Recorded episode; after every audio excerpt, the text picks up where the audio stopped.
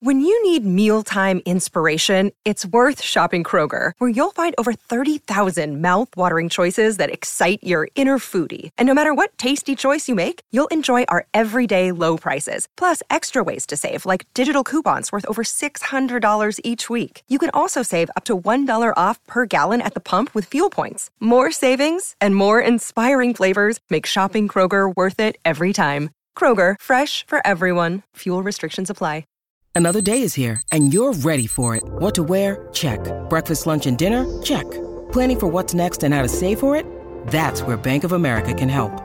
For your financial to-dos, Bank of America has experts ready to help get you closer to your goals. Get started at one of our local financial centers or 24-7 in our mobile banking app. Find a location near you at bankofamerica.com slash talk to us. What would you like the power to do? Mobile banking requires downloading the app and is only available for select devices. Message and data rates may apply. Bank of America and a member FDIC.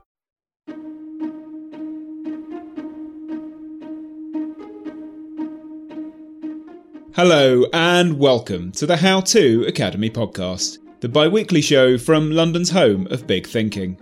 I'm Vas Christodoulou. Best known for her award winning real life Victorian whodunit, The Suspicions of Mr. Whicher, the author Kate Summerscale has just published a delightful new encyclopedia of phobias and manias. Last week I spoke with her about some of my favourite entries. Enjoy. Kate, your new book is The Little Book of Phobias and Manias. It's an A to Z of fears and obsessions that range from the relatable to the ridiculous. and phobias and manias, in the psychological sense that we think of them today, are very much a product of the Enlightenment and Victorian era, beginning in the 18th century with the founding father Benjamin Rush. Right. The idea of phobia and mania had existed but they've been used phobia to describe uh, physical conditions, symptoms of disease, and mania to mean social crazes. But in 1786, Benjamin Rush listed some psychological terrors and compulsions. And um, he, it was a slightly tongue in cheek, but nonetheless, he launched a kind of mania for naming these conditions, which continued throughout the 19th century in Europe and the United States. And by the late 19th century, doctors, physicians and psychiatrists were busily identifying new specific phobias in particular, um, and, and categorizing people's emotional states in that way. Rush's tone is light-hearted, and yours is often too. But before we talk about some of the more eccentric or comedic phobias and manias, I'd like to start with those that receive serious treatment from the psychological community. In modern psychiatry, what defines a phobia? And how do these break down into different types? Well, a phobia in the um, sort of diagnostic manuals in psychiatric terms, a diagnosable phobia is an aversion or loathing that has um, that is irrational, extreme, has lasted six months or more, and interferes with a person's daily life, so prevents them from doing things that they otherwise would want to do. But of course, many of us have things that we call phobias which don't meet that high bar. Um, but even at that bar, it's thought that one in 10 women have a specific phobia and one in 20 men. And so it's, uh, as a, as a psychiatric sort of medical condition, it has to be severe. But, um, in popular discourse, we talk about phobias. Um, there's a sort of spectrum of fears and, uh, and the more severe we might call it a phobia, whether it meets that definition or not. Can you explain to us the different categories of phobia that psychiatrists use? What I deal with mostly in these bo- this book are the specific phobias, which are phobias of particular objects or situations. But there are also social phobias, which I touch on. A few of the entries in, in my book fall under, into that category. And um, those are even more common than the specific phobias. So those are things like glossophobia, the fear of public speaking, agoraphobia, fear of public spaces um, and open spaces, and fears of uh, social phobia in general, or the, the sort of anxiety about being around other people. Phobias are not evenly distributed through the population, and the causes of phobias remain contested territory. Can you walk us through our best current theories of what causes a phobia? Well, they, many phobias seem to be rooted in our evolutionary history, so in our prehistory, in that they stem from their exaggerated versions of fears that might well have, might have served us well as a species in the past. So the fear of water, of heights, of confined spaces, of snakes, all of these things might have once served to protect us. And so they have become ingrained in our primitive brains. They're latent. But there's still a mystery about why they exist in some people and not others, why they should survive at all in such extreme forms. And there are many psychological theories about what triggers these phobias, even if we accept that they are latent um, for, in our in our sort of physiology, um, and those can st- range from anything to sort of modeling, seeing other people who are scared, or watching scary films, or seeing images that implant an extreme fear in us, to traumatic experiences, shocks, typically in childhood, which may or may not be directly related to the object that becomes the focus of a phobia or fixation. Spiders are one of the most common objects of phobia, and there is an evolutionary theory of why we ought to be afraid of spiders. But you suspect that there's more going on here than meets the eye. Yeah, the, it seems as if, well, maybe it's natural to be scared of spiders. It feels to those who have a arachnophobia like a reflex, and an instinct. And yet it is kind of mysterious because the places where arachnophobia is most prevalent is um, other countries, like European countries, where poisonous spiders are very rare. And so there's been a lot of research and speculation about why we're so scared of spiders when they actually pose relatively little risk to us. And an extra um, mystifying element is that a spider triggers both the fear reflex but also the disgust reflex, which is in a slightly different part of the brain. So it's sort of unclear what, what it is that, even in evolutionary terms, is really at the root of this. And one psychologist in, in Britain has come up with a theory that um, throughout the Middle Ages, during the Black Death, the plague, spiders were thought to be the carriers of disease. And although in the 19th century this was discovered to be a false belief, in fact, it was the fleas on rats that transmitted disease. The idea of spiders as these sort of dirty, disease transmitting creatures had become so embedded in sort of Western consciousness that it's been passed down um, from parent to child, um, through literature, imagery, and so on. And so the the spider has sort of been demonized by our history and our culture in ways that um, that that still endure and that make it an extremely common object of phobia. Thankfully, it is possible to cure arachnophobia. Yes, Many of these simple, specific phobias, however deeply rooted they are, are astonishingly straightforward to cure. There are lots of methods, cognitive behavioral therapy, exposure therapy, virtual reality therapy that are very helpful. And in fact, phobias are more treatable than most anxiety disorders. And yet people typically don't seek treatment for phobias most people live with their phobias. And of course, they can simply, you know, as often as not, avoid the things that they, they're afraid of instead of um, dealing with eradicating the fear. Mysophobia, which is the fear of contamination, is responsive to exposure therapy and cognitive behavioral therapy. But the pandemic made life very difficult for germophobes.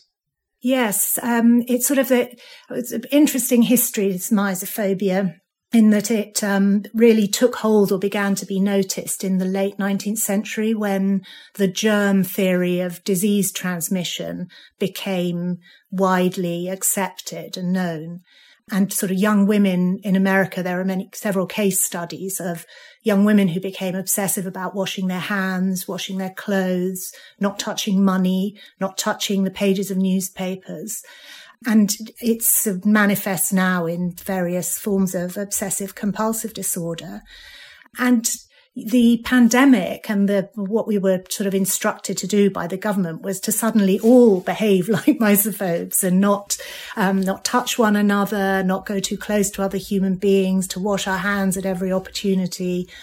And uh, it's, uh, I did read one uh, article by somebody who suffered from these sorts of health anxieties, who said it was actually rather sort of liberating and kind of a relief to go to the supermarket and see people behaving in the way that she'd always been taught to believe was pathological and made her weird. And instead it had become mainstream. It had become normalized. And so unexpected things like that can happen. You'd think it would exacerbate the disorder and the phobia. And of course, um, I'm sure it often did, but it also can sort of flip by flipping the sort of idea of what is rational and irrational behavior. It can also make people who see themselves as outliers suddenly feel included and recognized and, and validated. And so it, that was a, a, yeah, surprising thing to realize that it, it, didn't only make things worse for people who were scared of dirt and germs, but, um, but also made them feel normal. One fear that is very much a product of culture rather than evolution is coulrophobia, or fear of clowns. How did clowns go from delighting us to frightening us? How do we go from Ronald McDonald to the Joker? yes, that was um, a very nicely clear trajectory in that um, it does seem that in the 60s and 70s, clowns in the United States and much of the Western world were sort of lovable and fun. And then in 1979, there was a serial killer in America called John Wayne Gacy, who was convicted of killing 33 young men and boys. And he was pictured in the newspapers in a clown costume because he had worked as a part-time entertainer in the 1970s. And suddenly this image of the clown facade hiding the, the evil serial killer took hold and there were sort of, there was kind of outbreaks of mass panic in the States in particular, but, but also came to this country and people were reporting stalker clowns and the idea of the clown as a predator became widespread. Um, and the, just as a demonic figure as opposed to a, a lovable um, comic figure. And then in partly as a result of this, I suppose, Stephen King um, published a book called It in 1986, which really cemented this this image because his protagonist, um, his, his sort of baddie, was a supernatural clown who preyed on children. Sometimes a phobia isn't a fear so much as a prejudice, I'm thinking of xenophobia or Islamophobia or xenophobia. And you've suggested that labelling these sorts of nationalist and racist feelings as phobias might be a pretty unhelpful way of reducing their spread.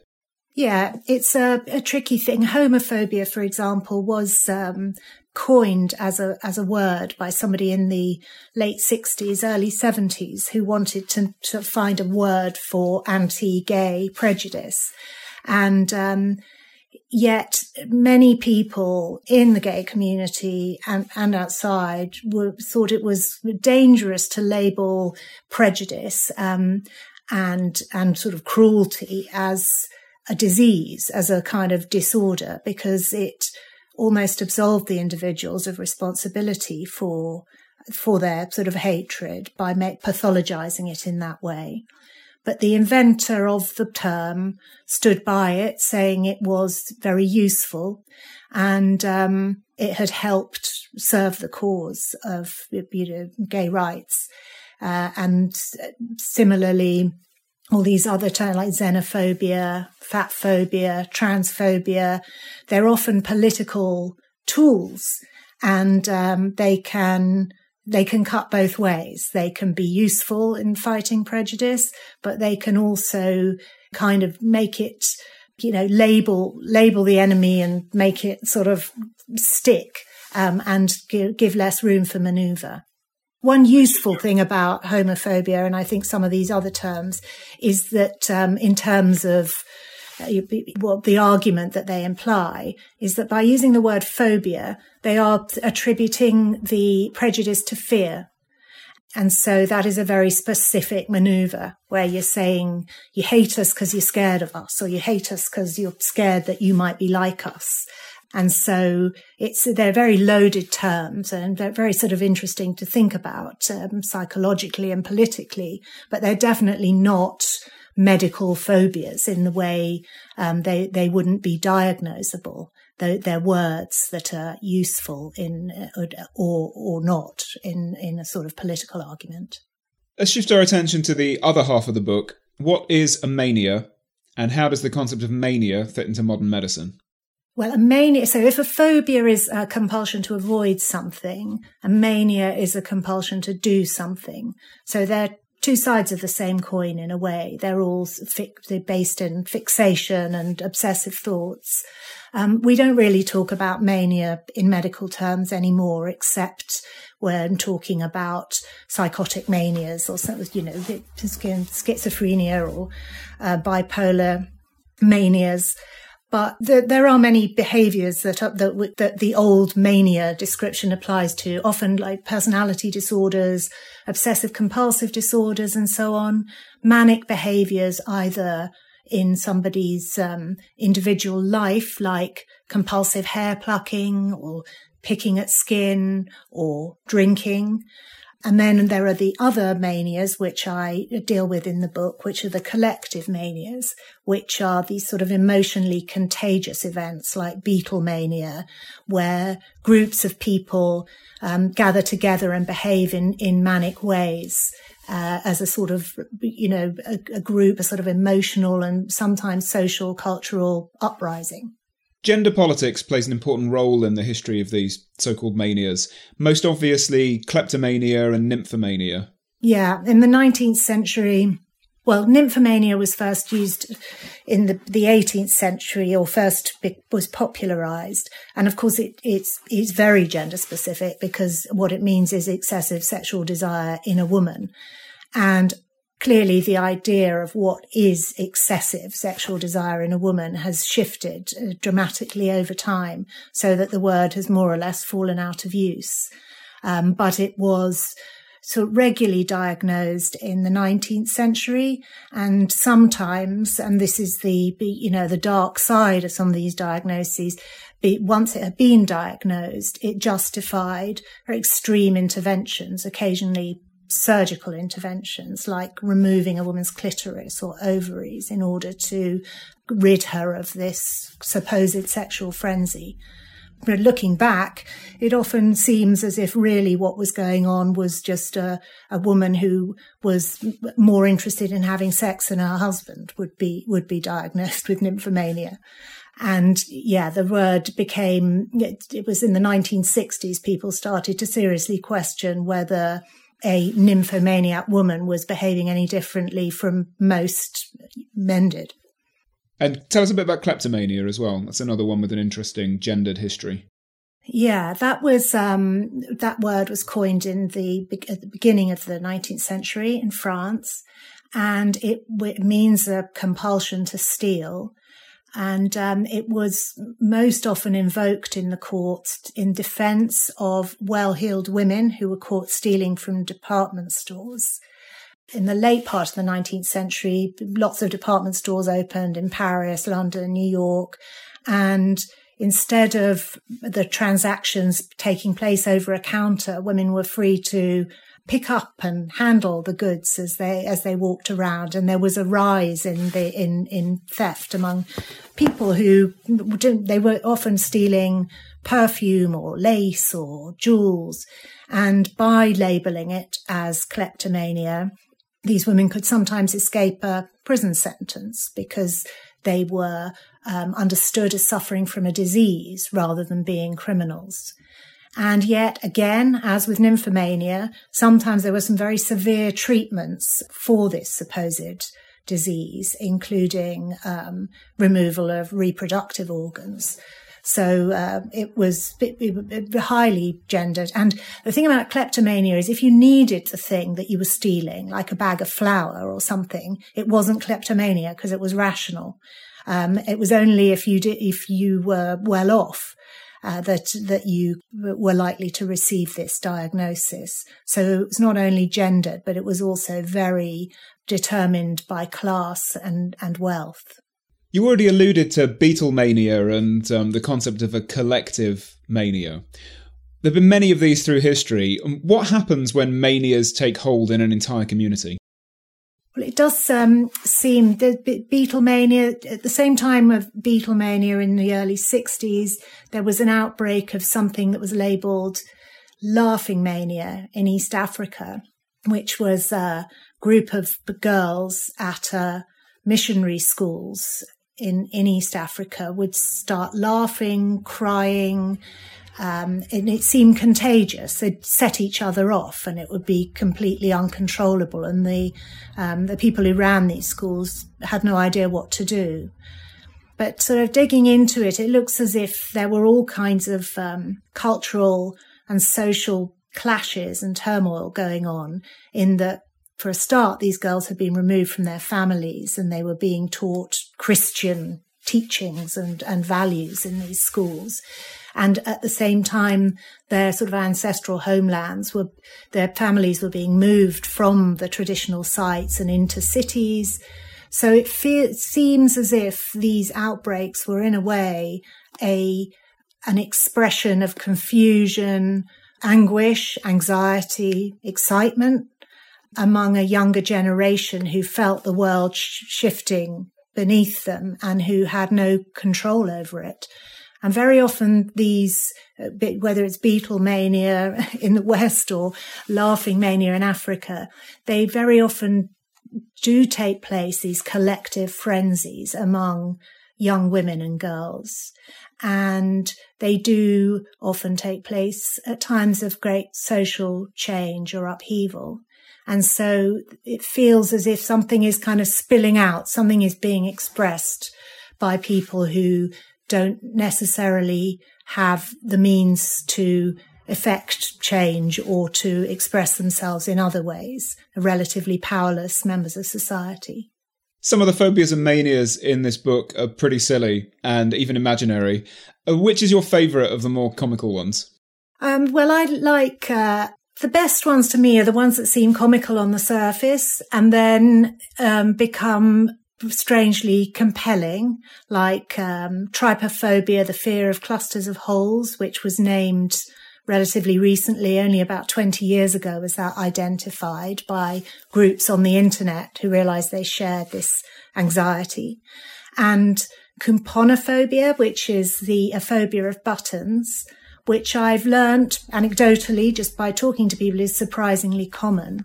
And uh, Steve Jobs uh, supposedly suffered from this, which is why he wore his polo neck sweaters and perhaps why his products are so streamlined. And so the fear of buttons seems on the face of it ludicrous and comical and odd. But once I read the case studies, I started to kind of get a feel for it. And the, the, fact that people who are anxious about buttons are typically anxious, especially about dangling buttons or detached buttons. And that sense of buttons as something that's part of you, that's maybe holding you together, but that could also come loose, fall off, expose you, you know, like losing a bit of yourself. Uh, like losing a tooth or something. And the fear of buttons also seems to trigger the disgust reflex. So this sense of buttons as kind of liminal objects that both are and aren't part of you, that are things that are meant to be securing and yet might, can also come undone. I, I, feel I was quite, I was sort of persuaded of this as, as not so comical, but, um, quite sort of intrinsic to what we're like as humans. What are you afraid of? I am afraid I don't like flying. My phobia is mild rather than severe in that I do take planes, but I also do avoid them if I can. But um, that is a, a, very illogical, irrational fear. You, you, know, planes are relatively safe. Um, so I was interested in the sort of theories about why, you know, as one psychologist pointed out, we're not scared of things because of the probability that they'll happen. We're scared of things because of how awful it would be if they did in many cases.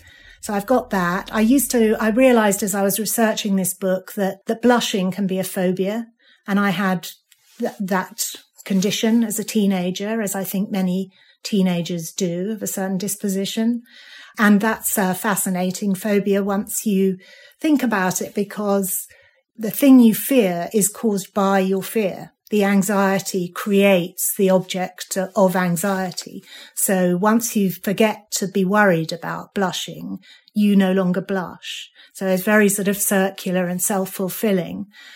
And some psychologists theorize that uh, the person who blushes is, is, typically blushes because they're terrified of attention being focused on them. And yet the blush draws attention. And so, uh, you know, is it an expression of a kind of suppressed wish to be noticed? Um, so all that's just quite, quite interesting stuff about these involuntary responses, what they might express about us. That luckily that passed with my teenage years. So, uh, it's not, not a current phobia, but, uh, it helped sort of remind me of how obsessive and disabling some of these these fears can be. Did you become frightened of anything in the course of researching it? Well, I certainly got sort of woken up to some of how these. Um, it would be glib to say I became that I acquired the phobias themselves because not in any diagnosable way. But I did, especially some of the sort of textural phobias, you know, think, thinking hard about how about insects, frogs, about how popcorn might be quite scary and a bit uncanny, um, and cotton wool, the sort of squeak of cotton wool, the way it doesn't, the way it feels and looks and sounds don't kind of fit together. I sort of, I understand now the, um, the sort of anxiety inducing textures that really freak some people out. Um, so I, th- those were the ones that, uh, that, that I could sort of, Im- I almost imagined my way right into. Well, we've barely scratched the surface of all the phobias and manias in the book, but it has been fascinating talking to you. Thank you so much for joining us on the podcast. Thank you very much. This episode starred Kate Summerscale and was produced and presented by me, Vas Christodoulou. The series is made by me and Esme Bright, with help from Nicole Wong, and our editor is John Doughty. Next week, Hannah will be talking to Geena Davis on her life in Hollywood, and I'll be in conversation with Booker Prize winner George Saunders. Until then, thanks for listening.